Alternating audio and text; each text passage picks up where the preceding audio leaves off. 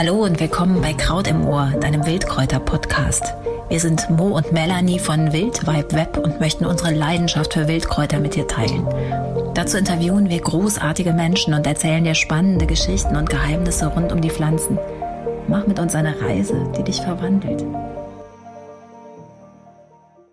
leidenschaftliche Wildkräuterköchin und Bloggerin oder, wie sie selber sagt, Buchstabenköchin. Wunderbarer Begriff, wie ich finde. Und kennt sich über kulinarische Besonderheiten besonders gut aus. Nein, sie ist auch renommierte Kräuterkennerin und hat so bei ziemlich allem studiert, was in der Szene Rang und Namen hat. Und Kräuter kennt sie buchstäblich wie ihre Westentasche, in die sie sie häufig genug steckt. Claudia, toll, dass wir dich vors Mikro bekommen haben, denn dein Terminkalender ist proppevoll. Magst du dich zunächst vielleicht kurz selber vorstellen? Das hast du gerade schon ganz gut gemacht, liebe Modem. Bleibt, da bleibt mir eigentlich gar nicht mehr so viel dazu zu sagen. Claudia Schulte-Zerhausen. Ähm, ich wohne mit Familie, zwei Kindern, meistens in München, am Wochenende am Samerberg. Ich bin hauptberuflich freie Redakteurin und Autorin und ähm, auch hauptberuflich Wildkräuterköchin mit äh, Workshops, Kräuterwanderungen und was so dazugehört. Genau. Und ähm, auch zuständig für zwei, äh, nein, zuständig für ein Magazin und zwar für das Wildpflanzenmagazin, das der eine oder andere Hörer, die Hörerin vielleicht kennt. Und ich schreibe nebenher noch für das Lavendelo, das kennen vielleicht auch noch ein paar. Das heißt, wir könnten dich eigentlich heute zu praktisch jedem Thema aus der Kräuterwelt befragen. Wir haben uns aber was ganz Besonderes ausgedacht, nämlich über Labkräuter zu sprechen. Ähm, die kippen oft in der Wahrnehmung so ein bisschen hinten über. Ist das richtig oder äh, stimmt das gar nicht? Und warum sollten wir uns äh, mehr mit Labkräutern beschäftigen? Labkräuter haben tatsächlich oft den Ruf, so ein bisschen unspannend zu sein, uninteressant zu sein. Also beim Wiesenlabkraut liest man oft, das ist was für Anfänger und ja, eigentlich nicht so spektakulär. Ähm, das war aber für mich jetzt tatsächlich nie so, weil ähm, in dem Moment, wo ich mich mit Kräutern beschäftigt habe, vor allem mit Wildkräutern beschäftigt habe, stand ich quasi schon mittendrin im Wiesenlabkraut. Also für mich war das immer extrem präsent. Deswegen habe ich mich damit auch sehr auseinandergesetzt. Es sind jetzt natürlich nicht die großen Heilkräuter, das muss man sagen, vielleicht mit Ausnahme von einem Labkraut, dem Waldmeister, aber da kommen wir später noch dazu. Ähm, aber kulinarisch kann man sicher einiges damit anfangen. Genau, also ich habe rausgefunden, man kann Käse machen, man kann Bohle hervorzaubern, man kann auch sogar färben. Also eigentlich haben die eine irre spannende Wirkungsmächtigkeit, aber tatsächlich niemand kennt sie. Magst du sie vielleicht mal so ein bisschen charakterisieren? Also die Labkräuter äh, zeichnen sich durch ihre, durch ihre quirlständigen Blätter besonders aus. Also das ist das, woran man sie super gut erkennt. Also die meisten Hörer oder Hörerinnen haben wahrscheinlich den Waldmeister vor Augen. Äh, wenn man sich den vorstellt, dann hat man so mal das Grundbild. Das ist also dieser, dieser aufgerichtete Stängel, der häufig vierkantig ist, manchmal rund. Und dann die Blätter, die wirklich auf so verschiedenen Etagen im Quirl stehen. Also es ist ein Scheinquirl, weil es sind eben eigentlich nur zwei Blätter, die einander gegenüberstehen, aber die haben ganz viele Nebenblätter. Und das Ergebnis ist, dass es für uns so ausschaut wie ein Quirl. Mhm. Das ist eben typisch Labkraut und dann noch so ganz klitzekleine Blüten. Das heißt, die haben gar keine so Verwechsler, die gefährlich sein könnten, wie bei den Doldenblütlern zum Beispiel. Nein, die Labkräuter haben wenig Verwechsler. Es ist allerdings relativ schwer, sie untereinander voneinander zu unterscheiden. Also es gibt so ein paar ähm, gut zu erkennende. Ich glaube, auf die gehen wir dann auch nachher noch ein bisschen oder auf die gehe ich dann nachher noch ein bisschen genauer ein. Aber unterm Strich sind die teilweise wirklich nicht so ganz einfach für Laien voneinander zu äh, unterscheiden. Aber diejenigen, die man so meistens findet und kennt, die sind nicht zu verwechseln und gut zu erkennen. Dann lass uns doch genau über die äh, sprechen, die du am liebsten magst. Hast du Lieblingsvertreter aus dieser Gattung? Mm, also mein Liebling ist tatsächlich das echte Labkraut. Das blüht wunderschön gelb und hat so ein bisschen spitze, hängende Quirlblätter. Ähm, die, die sehen auch sehr viel zierlicher aus als die Blätter der anderen Labkräuter, was aber daran liegt, dass die sich so ein bisschen einrollen. Das mag ich am liebsten, weil das wunderbar nach Honig duftet und weil man damit eigentlich am meisten machen kann. Der Haken ist, dass ich in meinem Umfeld dieses echte Labkraut gar nicht so oft finde. Mhm. muss ich sagen. Deswegen habe ich damit oder koche ich damit tatsächlich selten damit, weil gerade wenn ich was kochen will, was herstellen will, ähm, dann reicht mir nicht so ein Stielchen, sondern dann brauche ich schon ein bisschen mehr Masse. Das sind die anderen Labkräuter, also vor allem also anderen häufigen Labkräuter, vor allem das Wiesenlabkraut und das Klettenlabkraut sehr viel dankbarer, weil die trifft man, wenn man sie mal erkannt hat, gerne wirklich in reichlicher Zahl. Ähm, genau, also was hätte man denn mit dem echten Labkraut machen können? Hm, das echte Labkraut, du hast es vorhin, glaube ich, schon kurz erwähnt, das ist das Labkraut, aus dem Käse hergestellt oder mit, mit dem, nicht aus dem, sondern mit dessen Hilfe Käse hergestellt werden kann. Und zwar würde man dazu einen Auszug aus diesem Labkraut machen und dann nutzt man es, um die Milch dick zu legen. Deswegen, daher kommt auch der Name Labkraut im, im Deutschen. Oder Gallium, das ist der Familienname im Botanischen und Gallium kommt von Gala, der Milch. Und damit hast du eben diese, diesen Zusammenhang. Auf der anderen Seite bist du dann auch wieder bei Gala, der Galaxie und den Sternen, ähm, weil die Blüten, die sind ja so klein und, und, und niedlich. Das erinnert ja manchmal wirklich an so, so Sternchen. Absolut, das hatte ich bei meiner Vorbereitung auch so ein bisschen gedacht. Das sind wie so kleine Sterne in der Wiese und äh, ich hielt das mit äh, Zusammenspiel eben mit diesen ähm, besonderen Blattformen eigentlich wirklich für ein gutes Erkennungsmerkmal. Und dann, wenn man es einmal verstanden hat, dann finde ich, kann man auch eine Ähnlichkeit zwischen dem zum Beispiel Waldmeister, dem prominentesten Vertreter, auf den wir noch kommen, ähm, finden oder oder eben dem Klettenlabkraut, was halt tatsächlich jetzt um die Zeit, ähm, also wir sprechen jetzt im Juni zusammen, ähm, unglaublich verbreitet ist. Mhm. Genau, ganz typisch sind eben die, die kleinen sternähnlichen Blüten. Die sind bei den meisten Labkräutern weiß. Nur beim echten Labkraut sind sie gelb. Es gibt auch ein paar Arten, äh, wo sie rosa sind, aber in den meisten Fällen sind sie weiß. Und sie sind eben wirklich winzig. Also beim Wiesenlabkraut sind sie schon klein. Ähm, aber da sind sie so, also die, das hat so viele Blüten, ähm, dass man zumindest den Blütenstand als solches sehr gut sieht. Beim Klettenlabkraut sind die wiederum so klein, dass man teilweise die Blüten echt ein bisschen suchen muss. Beim Waldmeister sind sie wieder ein bisschen auffälliger. Aber diese Kombination aus diesem häufig kantigen Stängel, diesen quirlständigen Blättern und dann diesen kleinen Blüten, da gibt's nicht viel Verwechsler. Da kann man nicht viel falsch machen. Und ich habe auch noch kein Labkraut bei meiner Recherche entdeckt, was nicht essbar ist. Ah, prima. Das ist ja schon mal gut so. zu wissen. Das ist Und doch schon ganz gut.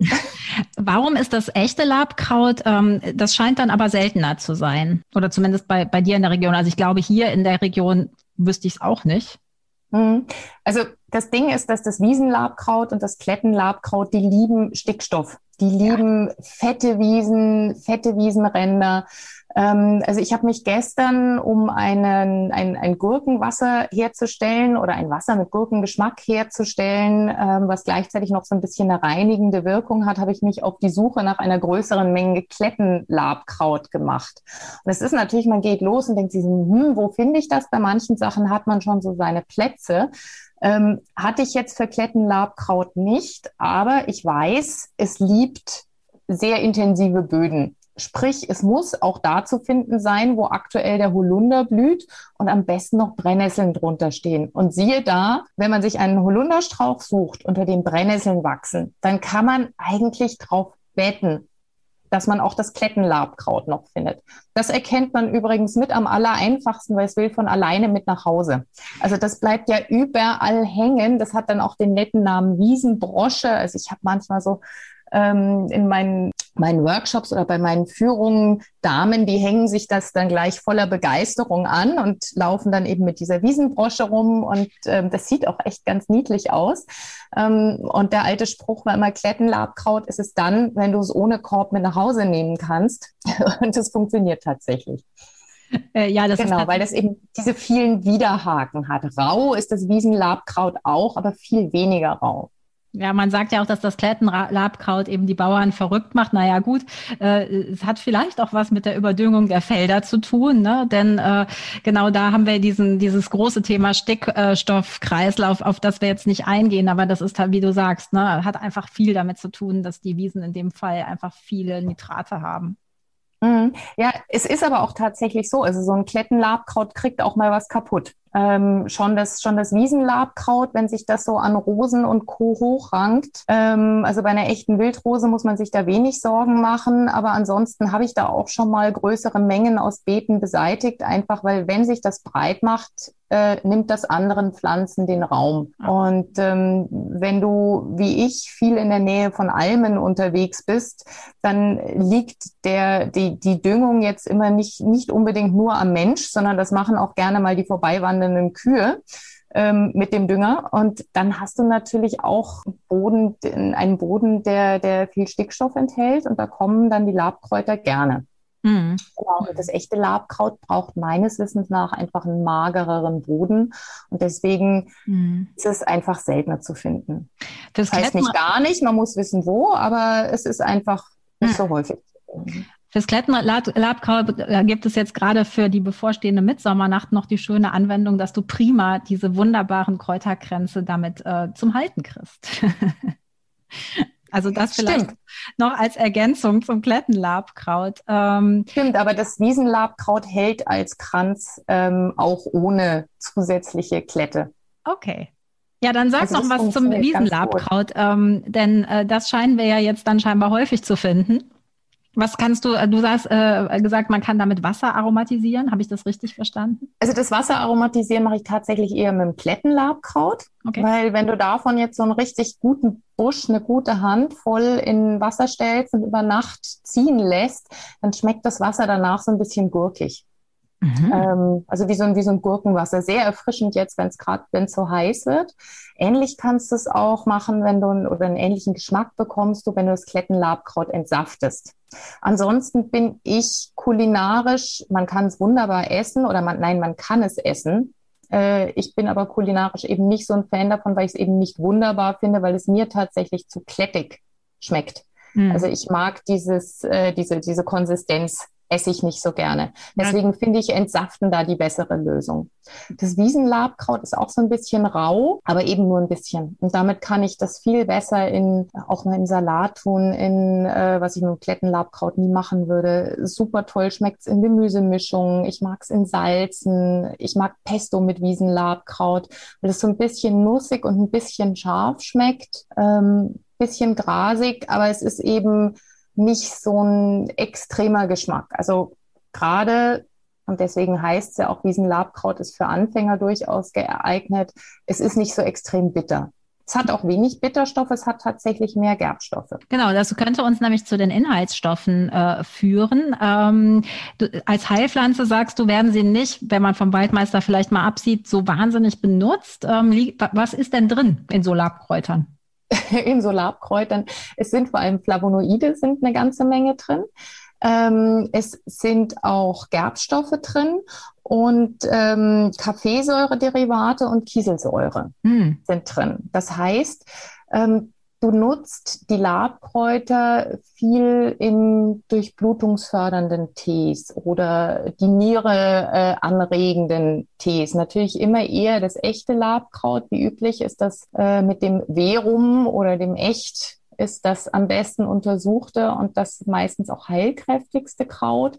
Aber die anderen nutzt du auch ähnlich. Das Klettenlabkraut wird sehr viel in Sachen Hautreinigung auch noch genutzt. Und zwar sowohl der Tee, der die hautreinigende Wirkung hat, wie auch ähm, als, als Kompresse oder Auflage bei, bei Pickelchen und Entzündungen. Du hast viel die Funktion der, der Lymphreinigung mhm. bei den Labkräutern. Also es wird in so Lymphtee-Mischungen sind häufig Labkräuter drin. Und damit bringt es eben die Lymphe ins Fließen und das ist, wie wir wissen, gut fürs Immunsystem und eigentlich gut so für eine generelle äh, gleichmäßige, gute Funktion unseres Körpers, wenn alle Flüssigkeiten, alles, alles im Fluss ist sozusagen.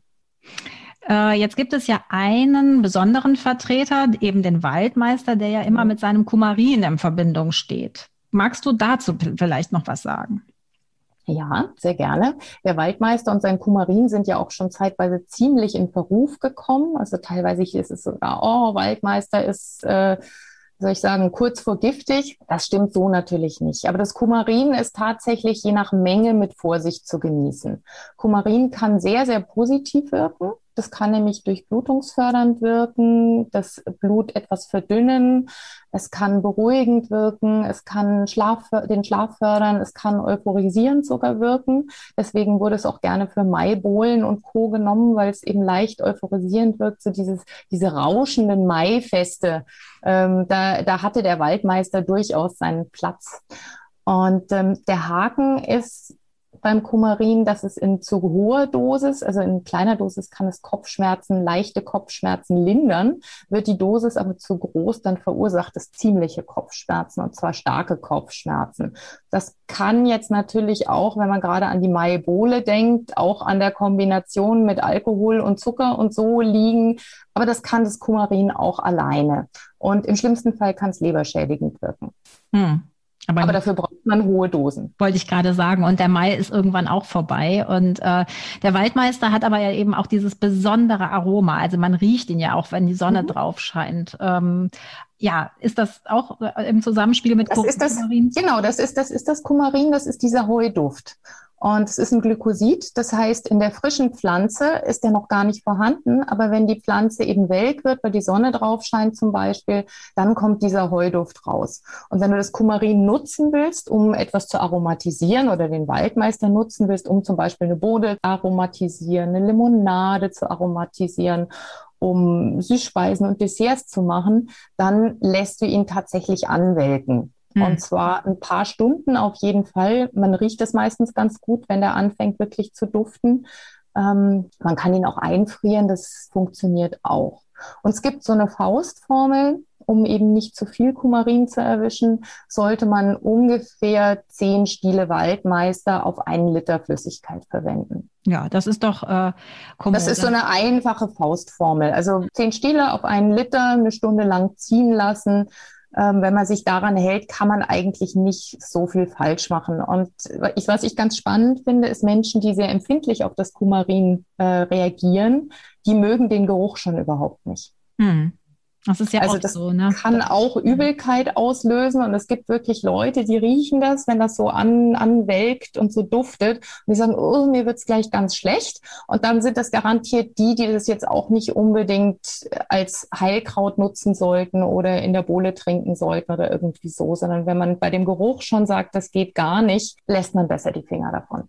Bei mir ist es so ein Wandel gewesen. Also vor ein paar Jahren fand ich, oh, Pfingsten, Waldmeister, Bohle muss irgendwie sein. Und mittlerweile habe ich auch so eine gewisse äh, Zurückhaltung. Also dieses Jahr hatte ich, äh, also durch den, das feuchte Frühjahr hatten wir ja also ziemlich viel Waldmeister, aber ich bin nicht dran gegangen. Hm, dann hast du ihn vielleicht auch nicht gebraucht.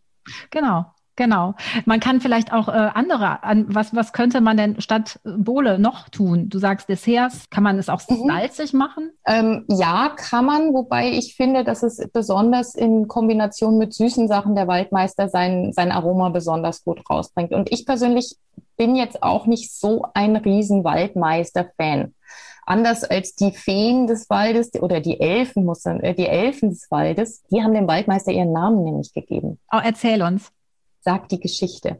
Die Elfen, die eben im Wald tanzen, im, im ganz frühen Frühjahr, haben eben dieses Pflänzchen entdeckt, was da wächst und so elfenähnlich, also wenn man sich diese quirlständigen Blätter vorstellt, dann hat man so elfenähnliche Röckchen und dann diese weißen Blüten, die wie so eine Elfenkranz, hat man gesagt, das ist unser Meister. Und daher hat der Waldmeister seinen Namen. Zumindest im Deutschen, weil ich finde auch die Franzosen haben eine wahnsinnig schöne Lösung. Die sagen nämlich, es ist die Königin der Wälder, la Reine des Bois. Wunderschön. Wunderschön. Mhm. Und ich finde, er sieht wirklich zauberhaft aus. Und wenn er dann noch so ne, knorrige Wurzeln um sich rum hat und mhm. äh, dann wie so diese weißen Sternchen ähm, jetzt eben kommen. Also ich finde auch, er ist ganz zauberhaft. Ähm, ja, er gehört ja auch zum ersten Grün. Ne? Es ist ja auch, also der, der nutzt ja auch wieder die Zeit, wo die Bäume noch nicht so dichte Blätter haben, um ans Grün zu kommen und, und um selber groß zu werden, zu wachsen und zu blühen. Und damit hast du natürlich auch diesen Effekt. Alles andere ist noch so ein bisschen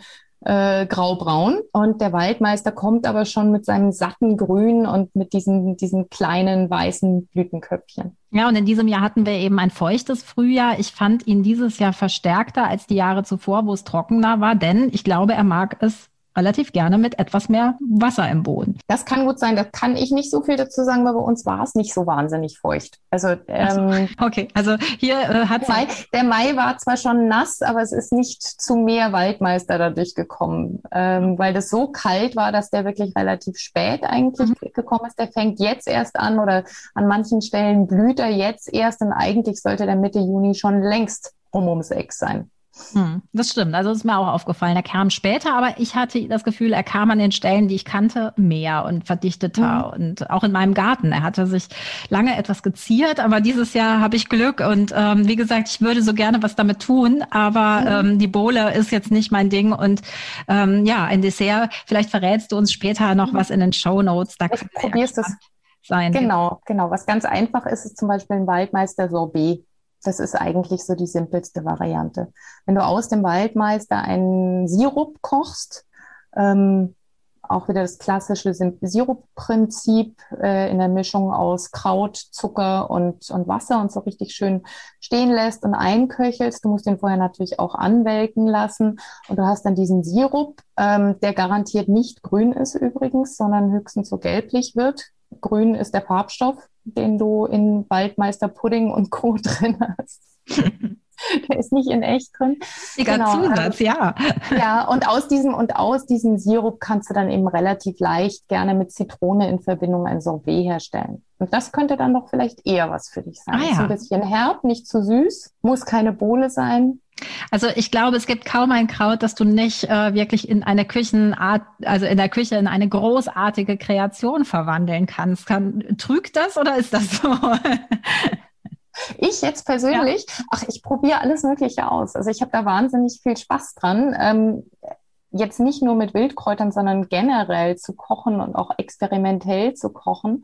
Und ähm, entsprechend mache ich das auch mit den Wildkräutern. Also ja, und den Labkräutern. Ich, ja, und den Labkräutern, genau. Denn ich glaube, da bist, die sind wirklich so selten auch in, in, in dieser klassischen Kräuterliteratur ähm, untergebracht, dass wir uns sehr, sehr freuen, dass du uns das heute ein bisschen näher bringst. Und ähm, näher bringen ist auch das Stichwort, denn äh, du machst sehr viel dafür, Menschen und Kräuter in echt auch zusammenzubringen. Ähm, ja, was, vielleicht noch, was, was treibt dich dazu an? Wie, wie vermittelst du die Werthaftigkeit von Kräutern?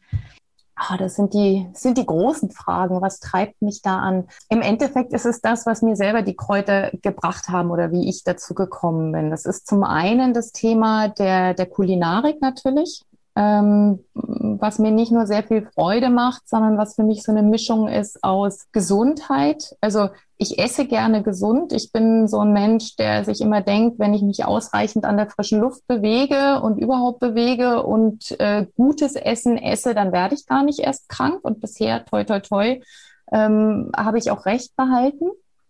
Und das bringen mir die Wildkräuter natürlich auch. Also ich muss raus. Ich muss mich drauf konzentrieren. Ich darf mich nicht von allem anderen ablenken lassen, weil sonst habe ich entweder das Falsche gepflückt oder ich werde nicht fertig oder ähm, ich habe versehentlich viel zu viel drumrum mitgenommen und muss hinterher ewig sortieren. Also sprich, ich muss achtsam sammeln. Und ähm, man soll ja auch nicht alles ausreißen, sondern guckt, sorgsam, an welchen, an welcher Stelle kann ich wie viel pflücken oder ernten. Das ist das eine. Es ist draußen. Ich muss mich dabei wirklich strecken oder bücken und hinlaufen und gehen. Also ich habe die Bewegung auch dabei. Und dann ist es eben tatsächlich, sind es die Inhaltsstoffe der Wildkräuter, die mir ähm, Gesundheit bringen, aber eben auch eine neue kulinarische Erfahrung. Denn gesund essen kann furchtbar langweilig sein und ganz blöd schmecken. Gesund essen kann aber auch ganz hervorragend sein und nur dann macht's Spaß. Ähm, wenn man andere Menschen dazu bewegen will, sich gesund zu ernähren, schafft man das seltenst über den Zusatz mit, das ist übrigens gesund. Mhm. Mit dem Satz, das schmeckt gut, kriegt man die Leute viel besser. Genau. Und außerdem ist es total regional. Ich bin auch an die Wildkräuter gekommen, weil ich mittendrin stand sozusagen. Das Wiesenlabkraut war ganz vorne mit dabei. Ähm, das heißt, ich spare mir jegliche Form von Transport. Vielleicht ist mal ein bisschen Kühlung dabei, weil wenn ich sammeln bin und ich nehme ein bisschen mehr mit, dann tue ich es halt noch mal ein, zwei Tage in einer, in einer Box im Kühlschrank aufheben, bevor ich es verarbeite. Aber ähm, es ist super regional und damit sehr CO2-frei. Gleichzeitig haben wir den totalen Luxus, dass wir mischen können. Also früher hatte, hatten Wildkräuter so ein bisschen den Geschmack der arme Leute Küche. Das war so ein Hungergeschmack. Das hat man gegessen, wenn man sonst nichts hatte. Ähm, heute, wo wir zum einen immer mehr dahin gehen, dass wir pflanzenbasiert essen, aber zum zweiten auch eine unglaubliche Vielfalt an Ölen, an Nüssen, an äh, und eben allem, was wir so haben wollen, zur Verfügung haben, können wir natürlich ergänzen. Also wir müssen aus einem bitteren Kraut nicht mehr mit viel Mühe die Bitterstoffe rausspülen, damit wir es irgendwie essen können, sondern wir können einfach uns ein mildes Gemüse dazu suchen oder ein Gemüse, was sich fast süßlich entwickelt. Und dann macht man das als Kombi-Gemüsemischung. Und ähm, dann ist es eher so, dass die Bitterstoffe das süße, weichliche aufwerten und spannender machen. Toll. Das äh, frag, bringt mich noch zu der Frage, kann ich denn auch die Labkräuter in Öl oder Essig ausziehen? Ähm, das habe ich tatsächlich noch nicht ausprobiert. Das würde ich jetzt auch nicht so spannend finden. Okay. Okay. Vom Geschmack her. Also ich finde es eine super Ergänzung für Salz. Da finde ich super. Äh, ich finde, du kannst sie ganz toll ausbacken und du kannst sie natürlich in Öl einlegen. Mhm. Ausziehen, also das Aroma rausholen. Ich glaube, das bringt nicht wahnsinnig viel, aber so ein Pesto mit Wiesenlabkraut ist großartig oder ein Kräuteröl toll. Und das braucht dann auch nur einen Ticken Salz und dann ist das, ist das fein. Also äh, wer dich erleben möchte, der äh, kann tatsächlich traumhafte Kräutertouren in deiner Wildkräuterküche erleben. Magst du zum Abschluss auch Richtung Urlaubszeit jetzt die Alpenwelt vor unserem geistigen Auge, ich sitze hier im trüben Ruhrgebiet, entstehen lassen, damit äh, unsere Zuhörerinnen dich finden? Also am leichtesten findet man mich tatsächlich auf Instagram als die Almkräuterei. Damit entsteht dann die Alpenwelt oder zumindest äh, das Umfeld der, der Alm, auf der ich normalerweise meine Kräuter sammle. Und unter äh, wildkräuterköchin.de bin ich auch zu finden, wobei man immer das äh, Ä als AE und das Ö natürlich als OE denken muss. Alles klar, dann wollen wir abschließen nochmal vielleicht mit einem ähm, Plädoyer für die Labkräuter. Also warum soll ich mich mehr mit Labkräutern beschäftigen? Weil die Labkräuter sich in deiner direkten Nähe befinden. Es ist leicht, eine Menge davon zu ernten, wo hinterher keinem Menschen auffallen wird, dass du da warst und gesammelt hast und du trotzdem echt viel mitnehmen konntest, ähm, weil es gleichzeitig, wenn man sie wertschätzt, wunderbare Pflanzen auch für verschiedenste Insekten sind und weil sie kulinarisch mehr Möglichkeiten bieten, als man ihnen so auf den ersten Blick ansieht. Super, liebe Claudia. Also du hast meine Lust auf die Wiese zu gehen extrem befeuert gerade. Und ähm, ja, ich freue mich auf das nächste Labkräuterrezept. Vielleicht verrätst du uns auch eins, ähm, was wir veröffentlichen dürfen. Und ansonsten bedanke ich mich ganz doll für dieses wunderbare Gespräch. Danke, liebe Mo. Ich bedanke mich für das schöne Interview. Das war Claudia Schulte-Zerhausen, die uns in die Welt der Labkräuter entführte. Darüber lässt sich natürlich noch jede Menge mehr sagen und nachlesen und das kannst du auch auf ihrer Internetseite und im Wildpflanzenmagazin, für das sie schreibt, herzlich gern tun. Danke fürs Zuhören. Gefällt dir Kraut im Ohr? Dann abonniere diesen Wildkräuter-Podcast und empfehle uns weiter. Wir sind Mo und Melanie von Wildweb Web. Kräuterkundiges für die Sinne.